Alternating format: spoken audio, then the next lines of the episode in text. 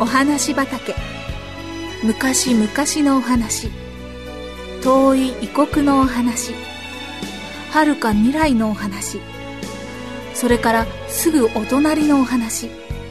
ほんのさっきのお話。今日はあなたに届けます。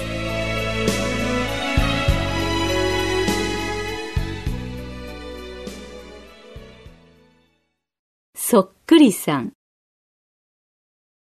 やっちゃんとケンジ君は双子でもないのにとてもよく似ていましたある朝のことですやっちゃんは校門の前で知らないおじいさんに声をかけられました。昨日は本当にありがとう。これ、家に帰ってからお上がり。おじいさんは紙包みをやっちゃんの手に持たせると言ってしまいました。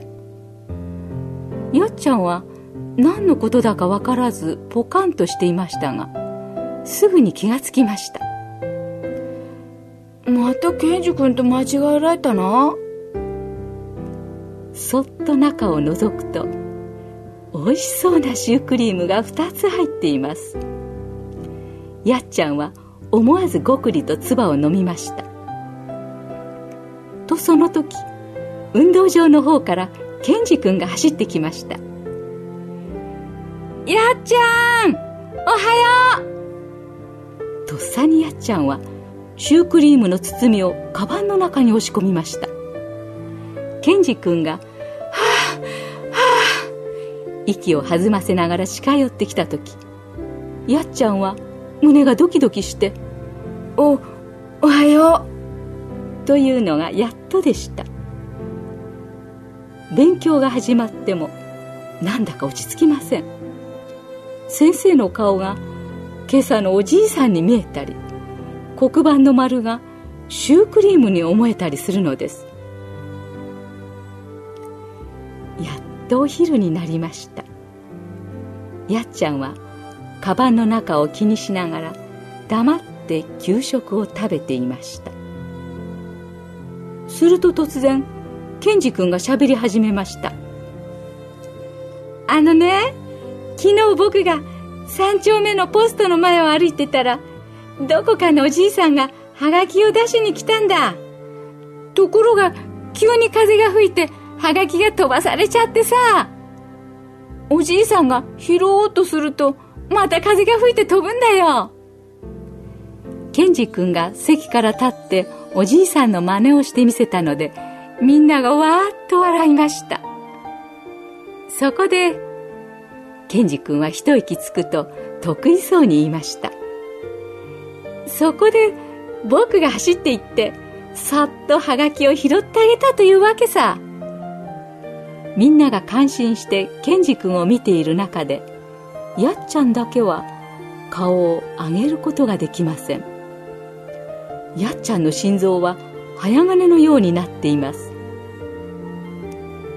給食を食べ終わった子供たちが次々と運動場に出て行って教室の中はやっちゃん一人になりました。あの時なぜ隠したりしたんだろう。このままでは僕泥棒になっちゃう。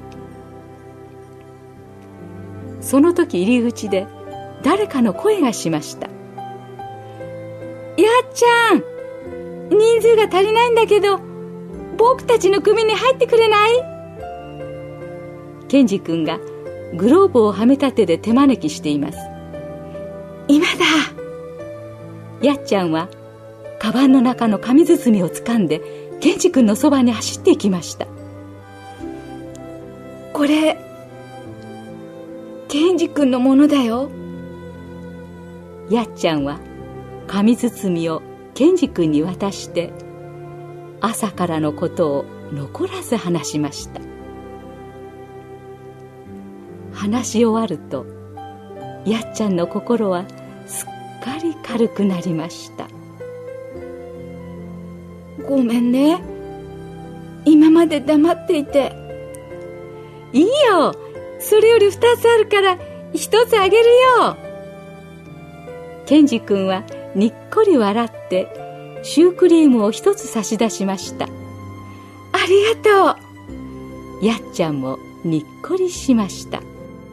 その時の二人の笑顔はまるで鏡に映したかと思うほどそっくりでした